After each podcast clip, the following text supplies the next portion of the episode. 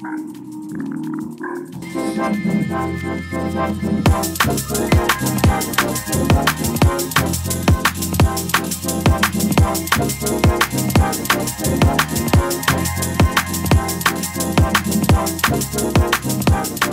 Craig, from time to time, we stop down and just kind of review a little bit what's been going on and what's coming up in the future for your work, work of reasonable faith. Think we could probably start with November. Yes, this year we met in San Diego for the annual conventions of the Evangelical Theological and Philosophical Societies, and those were then followed by the American Academy of Religion and Society of Biblical Literature meetings. At the same time, we had a board retreat of our Reasonable Faith Board of Directors, and we also participated in the annual EPS Apologetics Conference, which was held in a local church in San Diego. So it was a very full week, very rich week, great for networking with other scholars. Uh, that the kind of personal conversation that goes on is just as valuable as the papers that you hear. I was on a panel discussion at the EPS on um, the theological acceptability uh, of theistic evolution, which featured a paper by Michael Murray and John Churchill in defense of that notion. And had a, a good discussion that is, I believe, up on the on YouTube now. If people want to watch it. Bill, you mentioned the board. Boy, it's important for an organization like Reasonable Faith to have a, a board like this of competent individuals, the accountability for the direction. Yes, very much so. The, we have a really active and extraordinarily talented board of directors. For example, one of them is a lawyer, and his legal advice is just invaluable in terms of making contracts when I speak somewhere to protect my intellectual property rights and so forth. Others are uh, involved in high tech.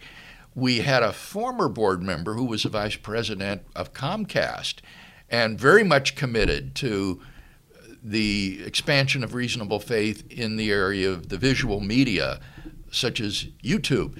And so our board has been really, really helpful um, in helping to direct the ministry, to support us, as well as financially in giving faithfully and generously. Before we leave November and the EPS ETS gathering and the panel that you were on, I'm, I'm just curious uh, is there a visible movement toward theistic evolution? Does it look like in the future? I do think so, Kevin. I, I this is um, promoted by the BioLogos Foundation uh, that was founded by um, Francis Collins. And I think that it continues to gather momentum. Every year for the last three years, I've participated in a conference at Trinity Evangelical Divinity School on these concerns relating to creation, the origin of humanity, and things of that sort. And I think that there is a profound move away from creation science and young earth creationism toward views that would be more sympathetic to theistic evolution. So I do think that there is definitely a, a momentum in that area. We'll be talking about it some in some upcoming podcasts. Very good. Another board meeting just recently. Yes, just after the beginning of the year, our board met for their semi annual meeting. And it was wonderful to receive from Michael Lapine, our executive director, some of the updates about the ministries of reasonable faith uh, around the world.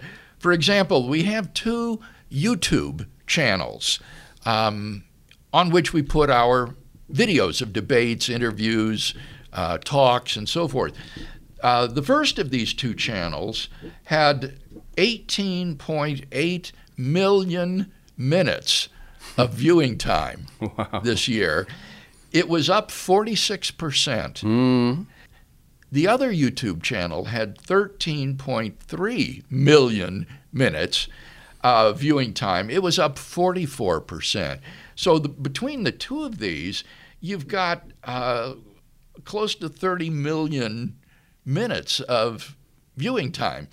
Um, our own Reasonable Faith podcast, Kevin, that you and I do, went from 40,000 viewers in January of 2019 to 168,000. Mm.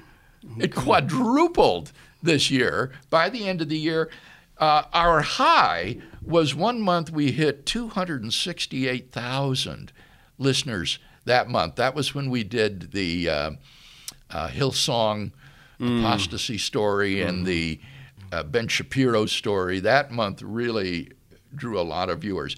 Our reasonable faith chapters around the world are really growing. We now have 157 local reasonable faith chapters all around the world, and especially they're growing in Latin America.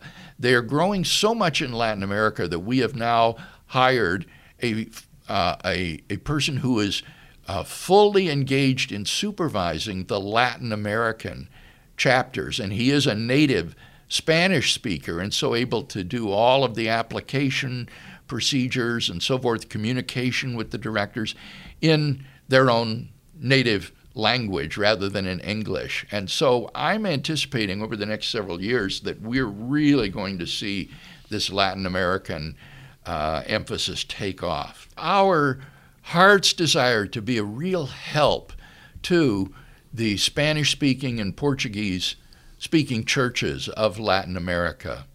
We want to encourage people to be a subscriber on the YouTube channels. Yes. A lot of people who are listening right now, you subscribe to these channels, but if you haven't had a chance to do that, uh, that would help us. And yes. So go and hit subscribe when you go to that those video channels. Anything else on the board? Well, the other interesting thing that I did uh, in January was I spent two weeks at Talbot, uh, as I do every year, teaching.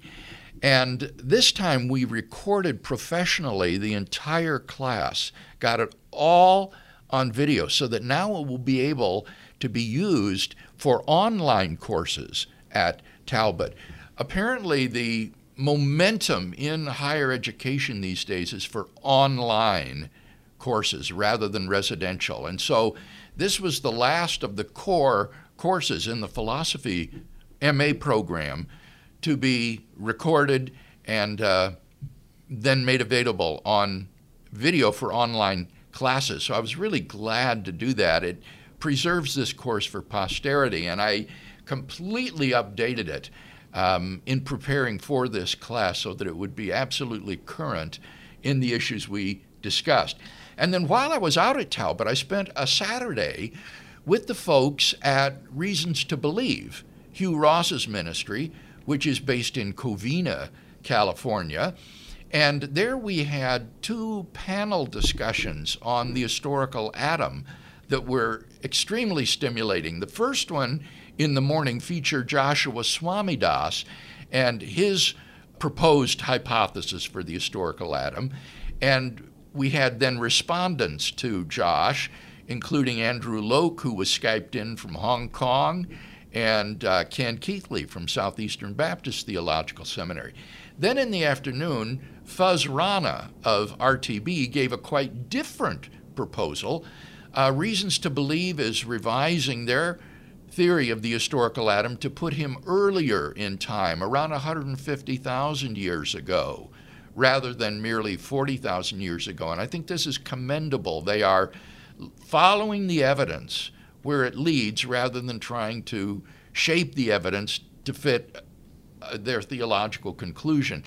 And so they're weighing this new model, and I was on a panel responding to them along with Nathan Lents, who is a secular scientist that's interested in the dialogue between science and theology, uh, and accompanied Josh Swamidass to this conference. And we had a very good conversation, very charitable, open, evangelicals are really looking for good models of how to understand the historical Adam. And there's a, a plethora of different proposals out there.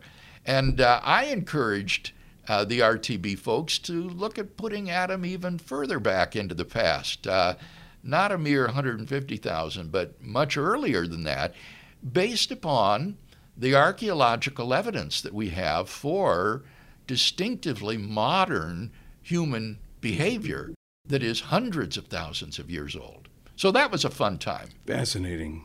We're still early in the year, Bill. Anything you're looking forward to? Well, I've got some speaking engagements coming up at uh, different universities. I'll be at the University of Tennessee in Knoxville, uh, and then later at the University of Missouri in uh, Columbia. Um, later in the spring, I'll be in Alberta, Canada, where I'll be speaking in Calgary and Edmonton. So I'd encourage folks to uh, have a look at the website calendar, and especially if you're in Knoxville or Columbia or Alberta, see if you can come to these events. I'll also be spending a week at Houston Baptist University, as is my custom, teaching uh, a one week course there. So those are some of the things that are on the docket. Busy as usual, Bill, and and enjoying life. You bet. and we've got some great podcast topics coming up, so stay close.